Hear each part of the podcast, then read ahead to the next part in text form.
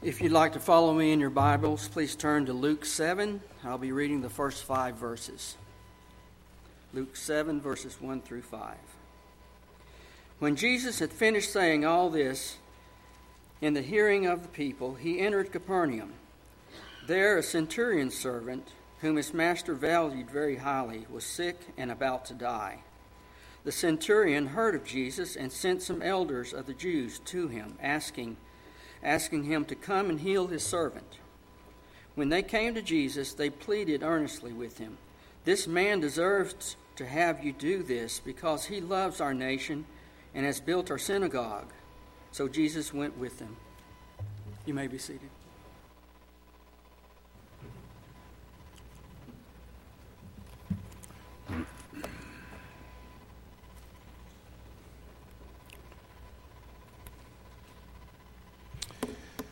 Thank you for our reading tonight, and thank you for the scripture reading and the singing. Very beautiful singing tonight. Very grateful for everyone's presence, and we're appreciative of everyone who was with us today in our worship service this morning and now tonight. So encouraging to have you with us.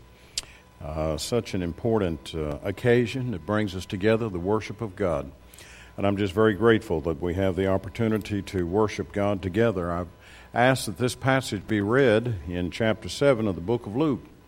And if you'll be patient with me, I'd like to uh, kind of work my way into uh, our discussion tonight about the Pharisee and the sinful woman.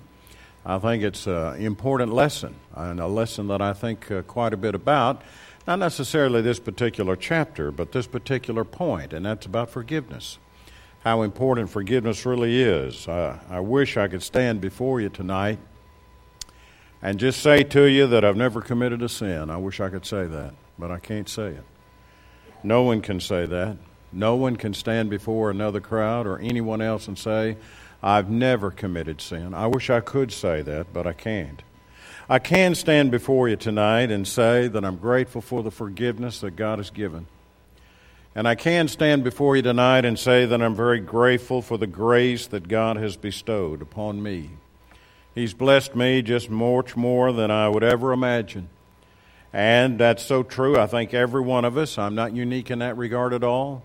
Every one of us can stand before another or say to a friend or say to a neighbor, Look what God has done for me. He's blessed me. And the greatest blessing that God has given to any of us is the blessing of forgiveness. We live in a beautiful world. We often think about how beautiful the world is. And we're grateful to God for the world in which we live and how wonderful it is that we have these wonderful blessings. But we also have wonderful forgiveness. Those who've been obedient to the gospel of Christ and continue to live the gospel message every day of their lives come to grow in appreciation of what forgiveness really means and how wonderful it is. And I want to talk about that tonight. And I want to illustrate that from the standpoint of this sinful woman and this Pharisee. You see, the Pharisee was an individual who's filled with judgment, uh, hypercritical of everyone and everything, thought of himself as being better than everybody else. And here's a sinful woman. And I'll explain the context in the story, but she was filled with thanksgiving because of the forgiveness which she had received. Ephesians chapter 4, Paul talks about living the Christian life. Isn't that an important lesson, an important subject? He goes through a number of points there. He says, Be angry and do not sin. Do not let the sun go down upon your wrath. And now, verse 27, he says, And give no opportunity to the devil. Let the thief no longer steal, but rather let him labor, doing honest work with his own hands, so that he may have something to share with anyone in need. Let no corrupting talk come out of your mouth, but only such as good for building up as fits the occasion that it may give uh, grace to those who hear. And do not grieve the Holy Spirit of God, by whom you were sealed for the day of redemption.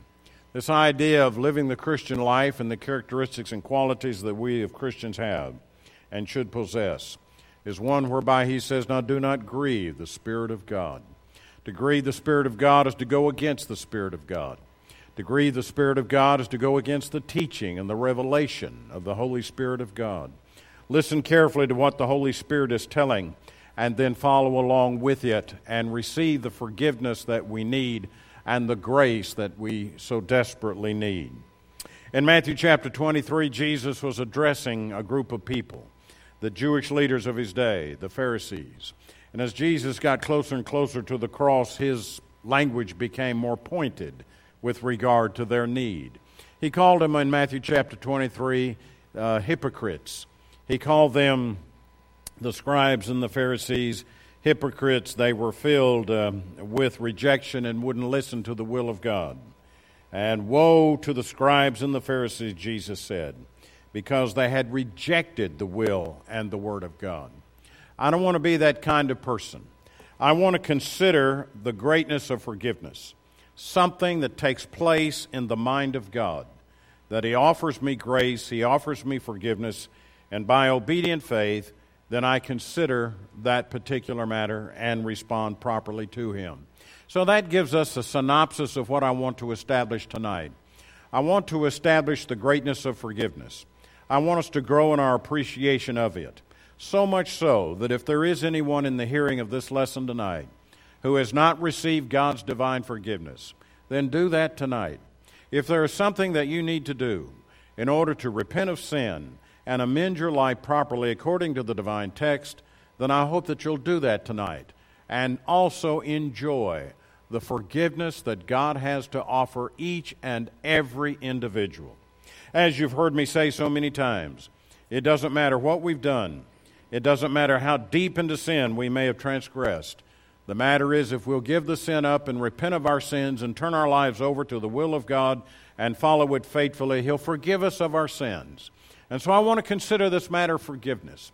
To do that, though, I want to work into this chapter 7 of the, uh, of, uh, the book of Luke. And I want to study this amazing chapter for a brief moment. And I'll summarize this because I believe the context will help us in our study tonight. There's a lot of material in the seventh chapter of the book of uh, Luke. And as we read already, he's talking about, Luke is talking about Jesus going to Capernaum. And there, this centurion has a servant that he really loves. And as we go through this paragraph, we'll see how the love of God is there to help that man. And the Jews come to him and said, Please help that man if you can, because he's been so good to us. And he actually paid for the synagogue and built a synagogue for us. And Jesus, as he begins to go, this individual, this Gentile, sends servants out there and he tells him, Now don't come to my house. Just say the word, and my servant will be healed.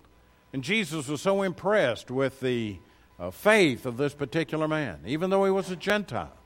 And his servant was healed immediately, Jesus miraculously healing that individual. As he leaves the city and goes to the city of Nain, he comes to the gate of the city, and there's a funeral procession. It's about 25 miles southwest of where he was in Capernaum. He's traveling along, and now a widow has lost her son. She's received a double reversal in life. She is a widow, now she's lost her only son. And as we read the story, Jesus walks up to the stretcher that they're carrying the decedent on, and he touches the stretcher. He doesn't touch the boy that had died. And he says to the young man, I say to you, arise. The Greek text is a little more specific here when it uses a passive form of the verb. It simply means be raised. In other words, the rising or the coming back to life was not inherent in the dead boy, but it was inherent in the power of God. This was done to him. Be raised. And immediately the boy came to life. And the young man, I say to you, arise. And the dead man sat up and began to speak. And Jesus gave him to his mother. It's a tender touch in the story. Jesus giving the dead boy back to his mother. When I read that, you know what comes to my mind? I wonder what that young man said. I wonder when he came back to life and he spoke to Jesus, what did he say? But the Holy Spirit didn't tell us. And Luke's pen does not record the conversation that he had with the Lord. All we have from the book of Luke is that Jesus gave the young man back to his grieving mother the bewilderment of the disciples of John after seeing all of these particular matters now comes to Jesus with a startling question Are you the one John the Baptist has sent us to you, saying, Are you the one who is to come, or shall we look for another? In that hour he healed many people of diseases and plagues and evil spirits, and on many who were blind he bestowed sight. And an interesting answer is given. You and I might say, Well, yes, I'm the one, if that question had been posed to us. But Jesus didn't answer in that fashion. This is how he answered the query of the disciples of John. And he answered them Go and tell John what you have seen and heard. The blind receive their sight, the lame walk, lepers are cleansed, and the deaf hear. The dead are raised up, the poor have good news preached to them. And blessed is the one who is not offended by me. Then he begins to talk about John and the qualities of John. And he says, Of all men born of women, there's none like John the Baptist. But yet the least in the kingdom of heaven is greater than he. Talking about the wonderful relationship that we have with Christ now as disciples of our Lord, being in Christ by means of the new birth, John chapter 3. And he starts talking about the baptism of John. And then you begin to see something about this particular matter in verse 28. And it's telling, telling us, I tell you, among those born of women, none is greater than John. Yet the one who is least in the kingdom of God is greater than he. When all the people heard this, and all the tax collectors too, they declared God just, having been baptized with the baptism of John. But, verse 30, the Pharisees and lawyers rejected the purpose of God for themselves, not having been baptized by him. They had rejected the baptism of John. They had heard the preaching of John, but yet they had rejected the preaching of John. They would not consider the forgiveness that God had to offer them. And in that regard, though I'm sure very curious over the matter, they would go out and look and watch and observe. But they looked down upon them they looked down upon John and would not submit to the baptism of John, a rejection of the forgiveness which God has to offer. And that brings us to our study tonight, beginning actually in verse 36. And you may think, well, it's a while getting to this point, but I believe the total context is much more beneficial for us to read and study and grow in our appreciation of the things which are going to take place tonight you're going to read about a Pharisee. A Pharisee who has rejected the baptism of John and now is considering the matter of Christ. You're going to read and study tonight uh, not only about this Pharisee, but this sinful woman. The sinful woman who comes and bathes the feet of our Lord with, his own, with her own tears and anoints him in such a fashion, giving praise and glory to him. So let's consider these particular matters tonight. Let's discuss for a brief moment about the Pharisee, first of all. The Pharisees were people who thought of themselves as being the superior religious people of the day. The Pharisees were people who thought of themselves above everybody else. They looked down upon everyone else. They did not consider themselves to be common people at all. They considered themselves to be the spiritually and intellectual elite of their time and of their culture. I don't know why the Pharisee invited Jesus for supper that night. The motive is not actually clear or given in so many words in the paragraph. I assume from the paragraph that the motive behind this particular invitation is to find out more about Jesus. Perhaps he's curious. Here, Jesus has raised this woman's son, the widow of Nain. Here, Jesus at Capernaum, he's healed the servant without even being there where the servant was. Here he's talking to the disciples of John and explaining his work and his mission, how that the blind receive their sight and the dead are raised again and the gospel is preached unto them. This probably has raised a lot of curiosity within the heart of Simon the Pharisee, and he invites Jesus to his house for dinner. Now, whatever the motive might have been, Jesus accepts the invitation. This within itself would be some problematic for some people because this Pharisee was such a self righteous individual. Jesus is invited. Why he invited Jesus? I just don't know. I can only imagine it was out of intellectual curiosity as to what Jesus might say or do. or just to get to know Jesus a little bit better. Whatever the reason might have been, it was good enough because Jesus accepted the invitation. There are some people that are that way. They have an intellectual curiosity with regard to the Bible. They have a type of intellectual curiosity with regard to the teaching of Christ.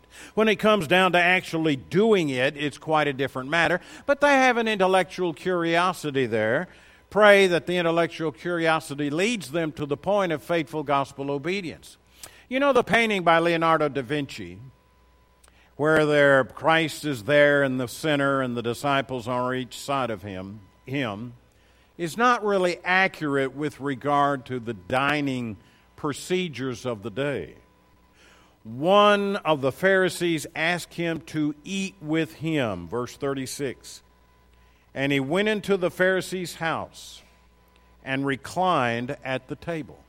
For them to recline at the table, that was the posture or the position for eating the meal. The table was low to the floor and it was in more of a horseshoe shape. Da Vinci's depiction is more of a straight kind of table with everybody lined up behind that, Jesus in the center. And it's a marvelous painting, but it's not really accurate as to the time and the customs of the day. It was more of a horseshoe type of affair, and they were in the inside of the horseshoe. They would lean on cushions with their left hand, left arm, and left elbow, and they would eat off the table with their right hand and they would face one another and converse with one another. And this is the position, most likely, that Jesus is taking, as the text tells us, and reclined at the table. And you might wonder, well, how can that be? Well, it's because of the custom of the day and the way that they would eat the meal. Behold, a woman of the city who was a sinner, when she learned that he was reclining at table in the Pharisee's house, brought an alabaster flask of ointment. Here,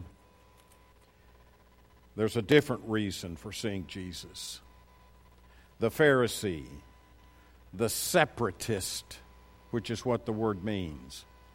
This fellow who was an expert in the oral law invites Jesus to come and dine with him. You know, it's amazing as I think about it. Just as a caveat here, perhaps better a footnote would be a better word for it. You know, you have the word, for example, remember the Sabbath day to keep it holy. Isn't that simple enough? Do you know that they added to that command over 300 rules and regulations to that in the oral traditions of the Pharisees and the Sadducees? Jewish leaders would embellish the word and add to the word and try to make that embellishment and those additions to the word law. And they try to say that's just as authoritative as the actual written word of God. 300 rules and regulations relating to remember the Sabbath day to keep it holy. That's what they had done to the Word of God, modifying it and changing it and adding to it, which they had no right and no authority to do. But here's a woman. She comes to Jesus. There she's filled with gratitude over what Jesus has done. And behold, a woman of the city who was a sinner when she learned that he was reclining at table in the Pharisee's house, brought an alabaster flask of ointment, alabaster stone. And she brought this stone flask that was filled with ointment. Standing behind him at his feet, weeping, she began to wet his feet with her tears and wipe them with the hair of her, of her head, and kissed his feet and anointed them with the ointment. It's not the kind of behavior we would expect to see in Western culture, is it? Uh, when you were invited to a guest, to be a guest at someone's house, and you were invited there, water would be provided to wash your hands. And then a servant would come in and wash your feet. You see, they wore sandals and they walked from place to place. And the countryside was not ribboned with all sorts of interstate highways and paved roads where they walked. Perhaps a beast of burden might carry them from place to place and it was a custom, an Oriental custom, to wash a guest's feet and to greet him as he would come into the house and show him some kind of hospitality by means of anointing him with a fragrance which was refreshing. It was a kindness of the time. Now, when Jesus is invited to the house of Simon, Jesus was given no greeting when he came in. Jesus was given nothing to wash his hands or his feet. He was given no greeting, no washing.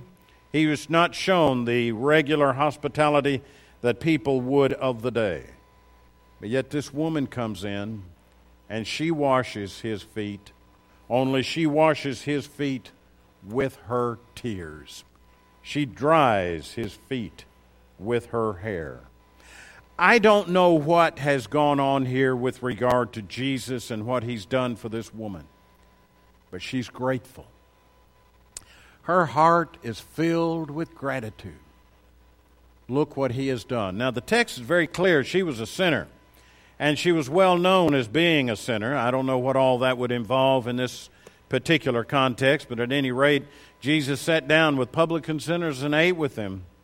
No one was too good or too bad for Jesus to sit down and eat with them and help them. And standing behind him at his feet, weeping, she began to wet his feet with her tears and wipe them with the hair of her head and kissed his feet and anointed them with the ointment. Now, this is just like a Pharisee. I'll get to that in a moment. Very judgmental. By judgmental, I simply mean overly critical, excessively critical. This woman has come before Jesus, grateful for what Jesus has done. But the Pharisee sees this. Now, he doesn't say anything about it, but begins to reason this way. Now, when the Pharisee saw who had invited him, saw this, he said to himself, If this man were a prophet, he would have known who and what sort of woman this is who has touched him, for she is a sinner. And Jesus answered, saying to him, Simon, I have something to say to you. And he answered, Say it, teacher. And he begins to go into this wonderful parable. Before I talk about the parable, I want to talk about what's going on in the mind of Simon. Jesus knew. You see, John chapter 2. John 2 tells us Jesus knows the hearts and the minds of men. Simon didn't have to say a word. Jesus already knew what was going on in Simon's mind. He knew that Simon was very judgmental, where he had no right to be judgmental. Jesus had talked about this in Matthew chapter 7. Judge not that you be not judged. For with the judgment you pronounce, you will be judged, and with the measure you use, it will be measured to you. Verse 3. Why do you see the speck that is in your brother's eye, but do not notice the log that is in your own eye? Or how can you say to your brother, Let me take the speck out of your eye when there is the log in your own eye? You hypocrite! First take the log out of your own eye, and then you will see clearly to take the speck out of your brother's eye. The lesson given to us in Matthew chapter 7, a very famous passage, verses 1 through 5, is a lesson that is saying, you know, don't criticize other people when you're guilty of the same thing yourself. First, get rid of the sin in your own life, then help that person get rid of the sin in their life. But don't criticize a person, and the whole time you're doing the same thing, and the whole time you're just as guilty as they are. Simon, very judgmental in this particular matter. He says, Now that woman's a sinner. And if he were a prophet, he would know what kind of person she is. And he wouldn't let her do that. Therefore, she mu- he must not be a prophet. That's his argument. That's his reasoning. The mistake's in the major premise in saying that Jesus, if Jesus were a prophet, he'd know and wouldn't let that woman do anything or touch him in such a matter or such a fashion. Now Jesus launches into the parable. I'd like to discuss the parable just very briefly for you so that we can get the import of this whole matter. And then I hope that I'll be able to bring all these items together to a sharp focus. In the parable that Jesus gave, knowing the thinking and the argumentation of Simon, he said there's a man had two debtors.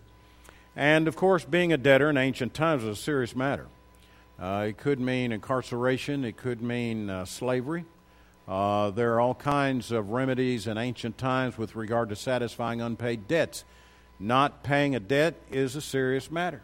It's a serious matter now. It was certainly a serious matter then. So this definitely got Simon's attention. There's a man who had two debts, two debtors. Now, this one man, he owed 500 denarii, and here's another owed 50 denarii.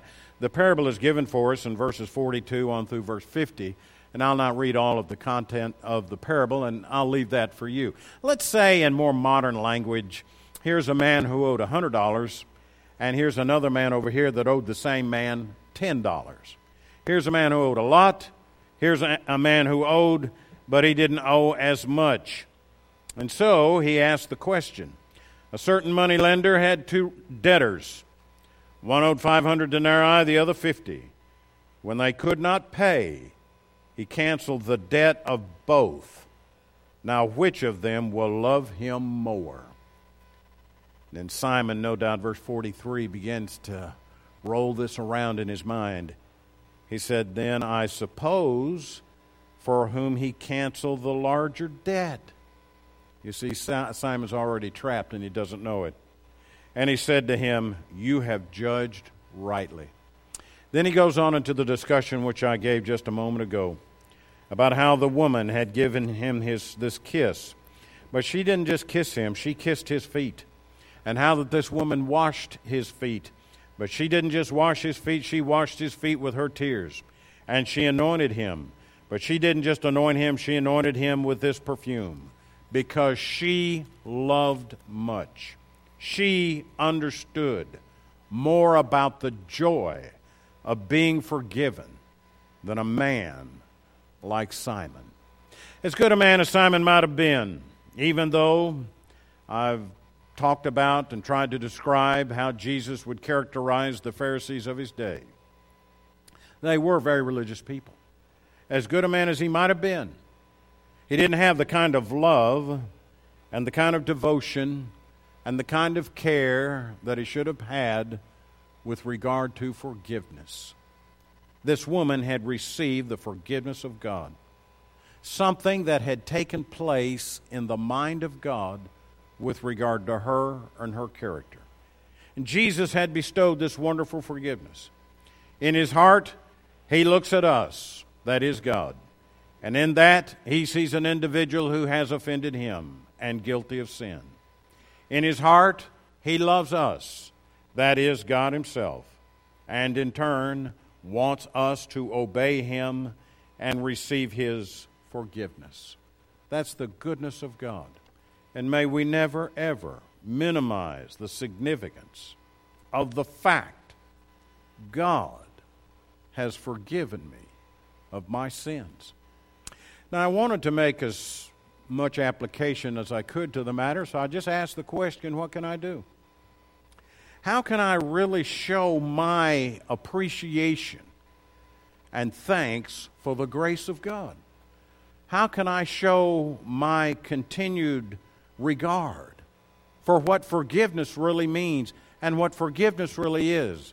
That God no longer is holding me accountable for the sins which I've committed. How can I show that this is such a great thing in my life? And so I ask the question, what can I do? I, Jesus is not here uh, as much as I might like. I cannot wash his feet with my tears. Do you know, you know, folks came to me and they said, you remember how that the woman uh, washed the feet of Jesus and how that Jesus washed the apostles' feet. Why don't we have a service where we wash each other's feet? And this one said something, that one said something, that one said something, and it came to me and said, I said, no, I'm not doing it. I'm not doing that. It's not because I'm not humble or try to be humble, but that misses the point altogether with this particular matter of washing the disciples' feet and this woman washing the feet of Jesus with her tears. It misses it top, side, and bottom. Feet that are clean already. That is not the issue that's being presented in this particular passage. We are not espousing, nor are we told to wash one another's feet in a fashion, some kind of meaningless ceremony to try to show other people how humble we are. What can I do? I can't wash the feet of Jesus. I'm not interested in being in some kind of shallow, meaningless ceremony that the Bible doesn't authorize to try to wash somebody else's feet. What can I do to show, to understand better how wonderful it is really to be forgiven of sin and to receive the grace of God and live in the grace of God day by day? And what a joy it is to know the mistakes which I have made in the past have been forgiven and blotted out of God's divine book of remembrance and will be remembered no more. What can I do? One. I can live in obedient faith. Faith comes by hearing, and hearing by the Word of God, and I can live by that Word of God. I grow in my conviction of God. I grow in my love for God. I grow in my appreciation for God. I grow in my trust in God. When God says something, I trust it. I know it's true. I grow in my obedience to the will of God. That's what faith really means conviction in God, trust in God and His Word, and obedient action motivated by that faith. What can I do? Jesus is not here. I cannot anoint him with a flask of oil. He's not here. I cannot wash his feet with my tears. He's not here. I cannot dry his feet with my hair. What can I do? I'm not commanded to do that to begin. What can I? I can live by obedient faith. I can live day by day, studying the Word of God and growing in that conviction that I trust God and I'm going to do what God says. And even though the temptation is here, the pull is there, I'm going to resist that. I'm going to do the best that I can to resist. I'm going to say no to that because now I'm living by faith. I've been forgiven. And I know something of the joy of forgiveness. What can I do? I'll tell you what I can do. I can use my influence. Can you imagine all the people that you know? All the people that saw Jesus. You know, you may be able to argue with a theological point, but you can't argue with an example. When a person is living it day by day, and that influence is experienced by others, you may be able to try to argue a theological point here and there. You can't argue an example. Something that's lived day by day. What can I do as an expression of the gratitude I have for the grace of God and the love of God and the forgiveness that takes place in the heart of God? I can use my influence to help other people. Jesus talked about letting our light shine before men that they may see our good works and glorify our Father which is in heaven. That passage is in Matthew chapter 5. Jesus talked about being salt, making this world a little better place to live because of what you and I are doing in helping others understand the Word of God and understand it better. What can I do? I can worship God. You're here tonight to worship God. It is an expression of our thanksgiving for forgiveness of sin. We've been baptized into Christ for the remission of our sins, Acts 2, verse 38.